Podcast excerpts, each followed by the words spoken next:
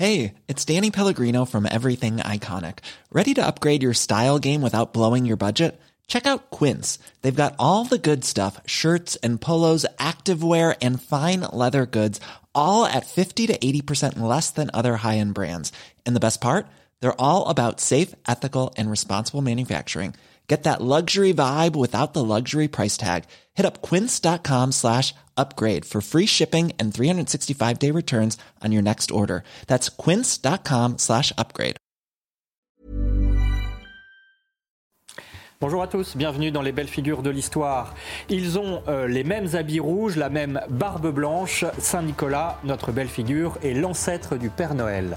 Mais c'est surtout un grand évêque du IVe siècle. On sait peu de choses sur son histoire, mais sa postérité, elle, est immense. Son culte est encore très vivant dans l'est de la France et en Orient, sans compter bien sûr les cadeaux et les friandises qu'il apporte aux enfants.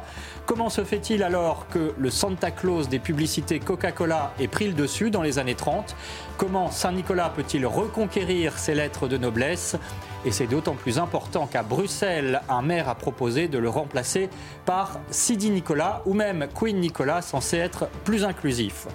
De cette belle figure qu'est Saint-Nicolas, on parle avec nos invités, le père Jean-François Thomas. Bonjour mon père. Bonjour Emery.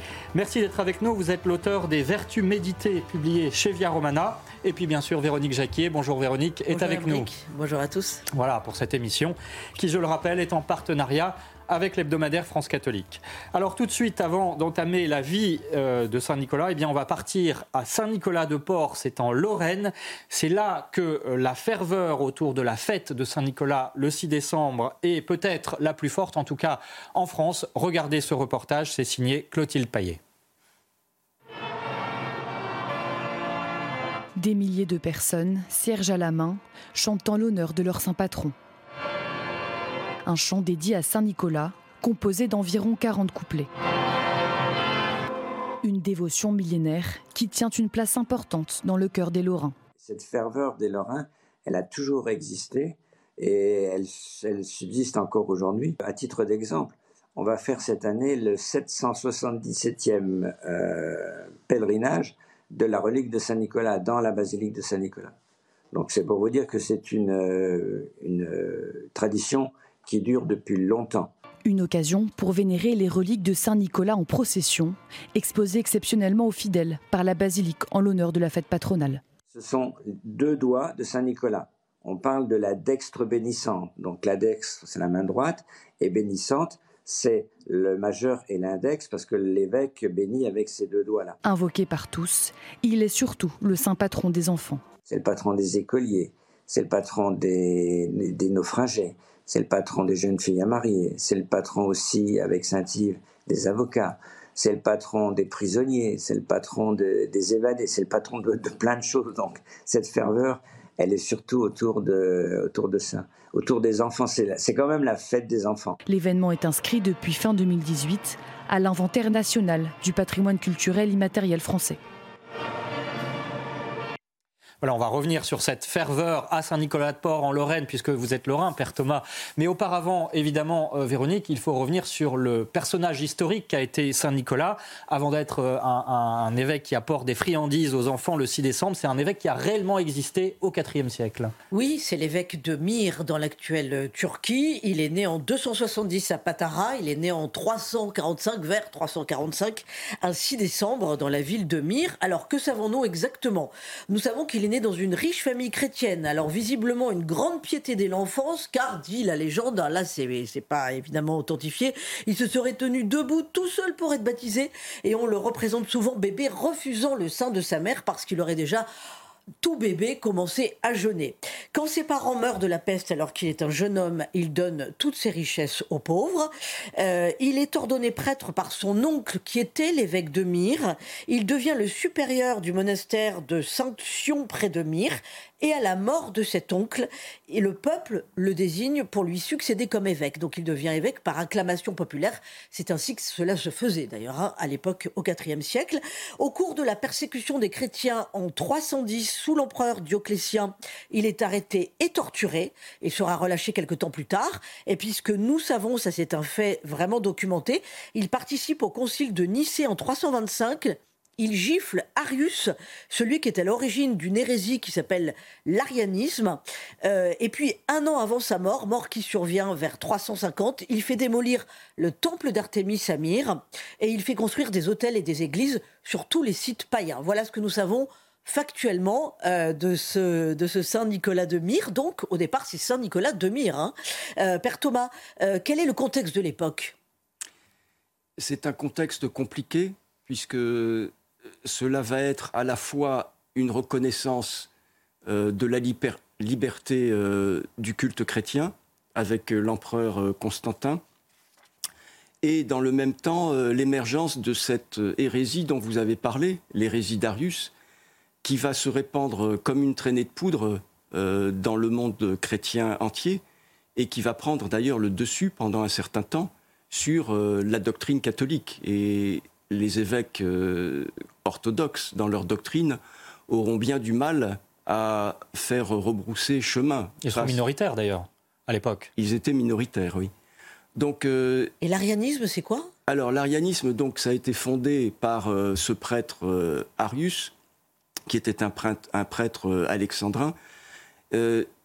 l'arianisme, c'est une doctrine qui est très compliquée parce qu'il y a différents types d'arianisme. Euh, en tout cas, c'est une remise en cause de l'égalité euh, du Fils au sein de la Trinité euh, par rapport au Père. Donc, c'est considéré que le Fils n'est pas totalement Dieu, mais qu'il a été créé à un moment donné par le Père et donc qu'il est subordonné au Père. Il faut quand même signaler qu'à l'époque d'Arius, la doctrine des natures du Christ, de la nature humaine et de la nature divine, n'était pas encore euh, définie. Donc ce sont justement les conciles de Nicée et ensuite euh, de Constantinople qui vont permettre de définir de que Jésus est vrai homme et vrai Dieu en vrai, fait. vrai homme et vrai Dieu. Il faut tenir les deux. Oui. Il y a des résonances aujourd'hui de cette euh, hérésie de l'arianisme? Bien sûr, à partir du moment où il y a des hérésies, elles ne meurent jamais totalement. Donc si vous interrogez beaucoup de catholiques, y compris d'ailleurs parmi ceux qui vont à la messe, si vous interrogez aussi un certain nombre de membres du clergé, euh, peut-être même euh, dans le haut clergé, euh, vous seriez surpris d'avoir les réponses. la divinité de notre Seigneur est souvent remise en cause jusqu'à aujourd'hui. Alors revenons à Saint Nicolas avec quand même euh, ce que disait Véronique, cette gifle qu'il donne au prêtre Arius, quand même, quelle trempe, quelle personnalité euh, pour un évêque euh, au IVe siècle. C'était vraiment des, pasteurs, des, personnalités centrales dans la, vie de la cité même? Oui, alors Saint Nicolas, il a son caractère qui est un caractère bien trempé apparemment, mais on voit que dans les discussions théologiques au sein même d'un concile, euh, à l'époque, on savait euh, employer les moyens qui convenaient pour euh, remettre les choses sur le droit chemin. Alors, vous savez quand même que Saint Nicolas a été condamné, pas à cause de ce geste de la gifle.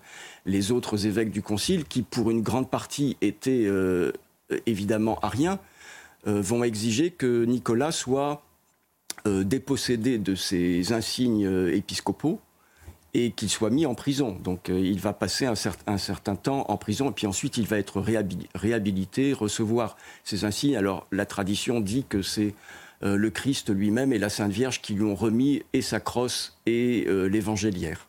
Alors on va peut-être en partie en tout cas, quitter le domaine de l'histoire pour entrer dans celui de la légende, mais de la légende au sens le plus noble du terme, de la tradition, parce qu'on attribue à Saint Nicolas un certain nombre de miracles, Véronique. Oui, beaucoup de miracles d'ailleurs, hein, mais on va donner les principaux. Quand il est évêque de Myre, Saint Nicolas sauve des matelots en pleine tempête. Il leur apparaît mais attention, lui, il est toujours Amir. Voilà. C'est pour ça que c'est le patron des, des marins, euh, éditons des, des naufragés. Euh, il sauve aussi trois officiers injustement accusés d'un complot qui sont condamnés à mort. Ces officiers implorent Saint Nicolas qui apparaît en songe à l'empereur Constantin et lui demande de relâcher les officiers.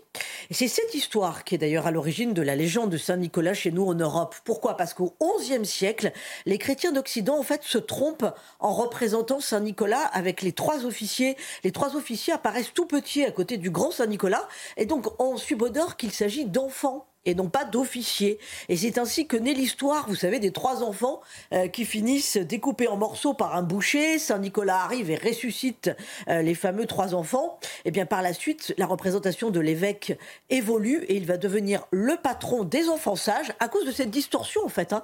Le patron des enfants sages, celui qui distribue des jouets et des friandises dans la nuit du 5 au 6 décembre. Enfin, Troisième miracle, et pas des moindres, parce que c'est vraiment ce miracle-là qui va donner une impulsion à son culte en Orient, mais aussi en Occident plus tard, c'est que son tombeau dans l'église Saint-Nicolas de Myre, donc dans l'actuelle Turquie, euh, a évidemment euh, accueilli ces ossements. Ces ossements vont y rester jusqu'en 1037. Et ce tombeau, et donc ces ossements, ont la particularité de sointer une huile parfumée. Et ce baume est connu dans toute l'Europe au Moyen Âge. On vient en pèlerinage sur la tombe de Saint Nicolas à Myre. Et pour la petite histoire, on a retrouvé le fameux sarcophage en octobre 2022. C'est incroyable.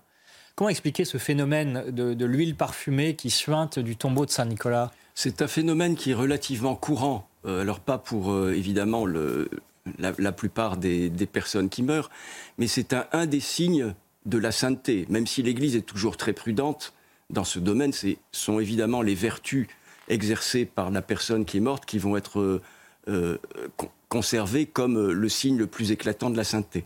Mais ça fait partie des signes de l'incorruptibilité et donc euh, ce qui se passe pour euh, Saint Nicolas euh, se passe également pour d'autres saints, par exemple Saint Charbel au Liban. C'est ce qui s'appelle mourir en odeur de sainteté? Mourir en odeur de sainteté, le, terme vient de, cela, oui.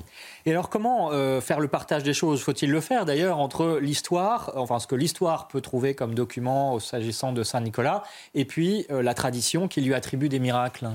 La légende s'appuie toujours sur l'histoire.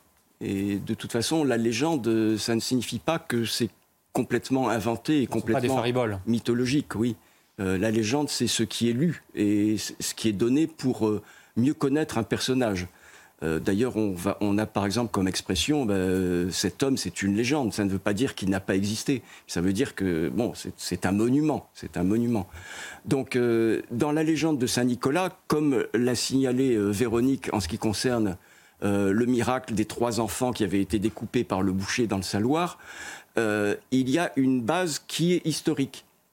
Et ensuite, euh, eh bien, il y a l'imagination, il y a la façon dont l'histoire est transmise aux différentes générations. Et puis, il y a eu souvent, puisque c'est un évêque de l'Orient, des problèmes de traduction. Donc, lorsque la dévotion est passée de l'Orient à l'Occident, il a fallu traduire les textes grecs en latin, et il y a, il y a eu un certain nombre d'erreurs. Et puis, évidemment, le désir de la part de ceux qui faisaient la traduction d'enjoliver un peu les choses. Puis il faut accepter aussi qu'une euh, une réalité surnaturelle puisse intervenir dans notre monde euh, naturel. Bien sûr. Alors, en revanche, enfin en revanche, non, mais ce qui est tout à fait attesté par la suite, Véronique, c'est le culte à Saint-Nicolas qui se répand comme une traînée de poudre, si je puis dire, en Orient et puis en Lorraine, bien sûr, où euh, on a vu tout à l'heure Saint-Nicolas de Port alors tout d'abord au VIe siècle, hein, euh, Saint Nicolas, le Saint Nicolas de Myre, hein, évidemment pas celui qui distribue des friandises avec son âne, l'évêque Saint Nicolas de Myre est très populaire euh, en Orient. Ensuite, son culte atteint l'Italie au IXe siècle. Au XIe siècle, les Turcs s'emparent de la ville de Myre. Il faut protéger les fameuses reliques, hein, puisque c'est un sanctuaire très très important. Donc elles sont volées, ces reliques, les ossements de Saint-Nicolas sont volés par des marins italiens et ramenés dans la ville de Bari en Italie. Et à partir de 1089, la basilique euh, Saint-Nicolas est construite à Bari pour abriter euh, les reliques. Et c'est à ce moment-là, donc euh, là c'est un roman feuilleton, hein, on pourrait en faire un film, qu'un chevalier lorrain qui s'appelle Aubert de Varangéville vole une phalange pour la ramener dans sa Lorraine natale, dans une ville qui s'appelle donc Saint-Nicolas-de-Port. On a vu le reportage, on a vu d'ailleurs la, relique portée en procession. Voyez, vous voyez euh, d'ailleurs la, soirée au flambeau, là, avec la procession. Et donc ça fait toujours partie du culte actuel. En Lorraine d'ailleurs, il est aussi de coutume de raconter la vie du saint sur les parvis des églises. Il est bien entendu le patron de la Lorraine. Et après la Lorraine, son culte a gagné, euh, bon, bien entendu, tout l'Est de la France, mais aussi la Rhénanie et toute l'Europe, sans doute via euh, la vague des villes qui étaient fondées par les marchands, euh, par les commerçants, comme c'était le patron des commerçants. Bien entendu, on commençait à fonder une cité, on, construisait une église Saint-Nicolas, et bien entendu, il y avait un noyau de cités qui entourait l'église, et c'est ainsi que le culte a remonté euh, toute l'Europe, puisque de nombreuses corporations l'avaient pris pour saint patron, on l'a dit, les commerçants, les marins, les écoliers, etc. Il était incroyablement populaire. Ça veut dire aussi que Saint-Nicolas est un pont entre l'Orient et l'Occident, encore aujourd'hui? Alors oui, par exemple, il est le patron de la Russie, culte introduit par les frères Cyril et Méthode qui sont venus de Constantinople pour évangéliser les, pays slaves. Il est très vénéré dans l'Église orthodoxe, c'est aussi le patron de la Grèce. Et puis pour dire que c'est le pont entre l'Orient et l'Occident, euh, au XIIIe siècle, il y a eu un, culte royal qui lui a été rendu par, Saint Louis et sa famille. Pourquoi? Parce que lors de la septième croisade, euh, Marguerite de Provence, l'épouse de Saint Louis, euh, prit Saint Nicolas quand elle et toute sa famille, euh, dont le roi, sont pris dans une violente tempête au large de Chypre et euh, ils seront sauvés. Elle estime que c'est grâce à l'intercession de Saint Nicolas et c'est ainsi qu'elle va offrir une nef d'argent pour l'église de Port, euh, qui deviendra donc Saint Nicolas de Port. On, va voir cette nef d'argent à l'écran, vous l'avez déjà vu circuler. Et puis ensuite, qu'est-ce qui fait de Saint Nicolas l'ancêtre du Père Noël au mois de décembre? Eh bien, au XVIe siècle, Luther refuse que la mission d'apporter des cadeaux aux enfants revienne à un saint. Et il propose le remplacement des cadeaux de Saint Nicolas par ceux de Jésus-Christ. Bref, en fait, il veut fêter Noël le 6 décembre et non le 25. Mais en fait, pour la distribution de friandises, la fonction allait mieux à un vieillard barbu qu'à l'enfant Jésus. Et en fait, c'est ainsi que la Saint Nicolas institué le 6 décembre, va perdurer en Lorraine, dans l'Est, le nord de la France et bien entendu dans le nord de toute l'Europe. Vous avez vu à l'écran euh, s'afficher ce qu'on appelle la manalée, c'est-à-dire ce qui est offert euh, le jour de la Saint-Nicolas aux enfants. Merci beaucoup Véronique. Alors euh, essayons d'y voir clair quand même dans cette histoire entre Saint-Nicolas, le Père Noël, Santa Claus. Est-ce qu'il faut retrouver les racines chrétiennes de, euh, du Père Noël et donc de Saint-Nicolas, quand on voit par exemple qu'en Belgique, euh, un maire euh, a proposé de le remplacer par Sidi Nicolas pour faire plaisir à la communauté marocaine et qu'il offre des clémentines, ou même Queen Nicolas ailleurs à Gand. Enfin, quand même, voilà, est-ce qu'il faut en réenraciner Saint-Nicolas Oui, alors ça c'est la folie contemporaine, évidemment. Ça passera comme beaucoup d'autres folies. il y a un lien entre Saint-Nicolas et le Père Noël. Euh, ce que la plupart des personnes euh, ont oublié ou n'ont jamais su.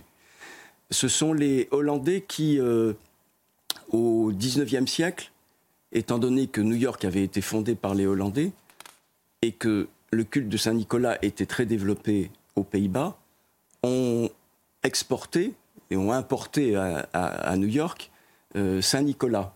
Mais les, les, Américains du XIXe siècle, des écrivains et aussi des dessinateurs s'en sont emparés et peu à peu, euh, le personnage a été déformé avec celui qui est maintenant le Père Noël. Donc euh, un vieillard ventripotent avec une très grande barbe, alors que Saint Nicolas jusqu'à jusqu'alors avait toujours été représenté certes avec une barbe, mais une barbe très bien taillée. Et puis euh, capable de passer dans la cheminée pour apporter des cadeaux. L'âne va être remplacé par un traîneau avec des rennes. Donc ça, c'est américain.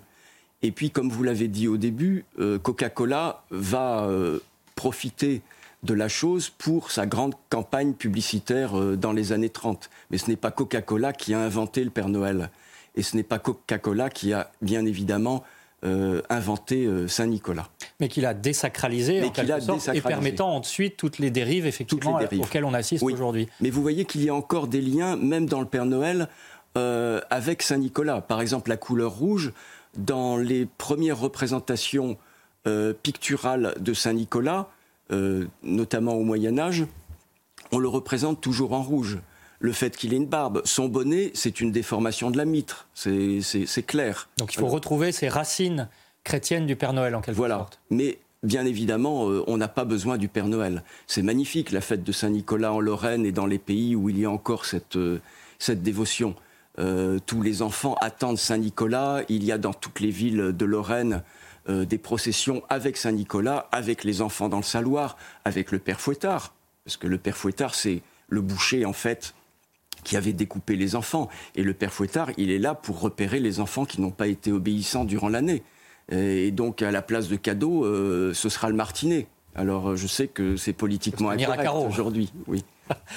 Alors, euh, très rapidement, Véronique, justement, Saint-Nicolas-de-Port, euh, ce lieu fameux où on fête Saint-Nicolas de manière extrêmement. avec une liturgie déployée, une procession, on l'a vu en image. que faut-il en retenir en deux mots? Alors bon, c'est important parce qu'il y a la fameuse relique donc de la phalange euh, rapportée par le chevalier Aubert de Varangéville. Il y a donc le pèlerinage que vous avez vu en reportage.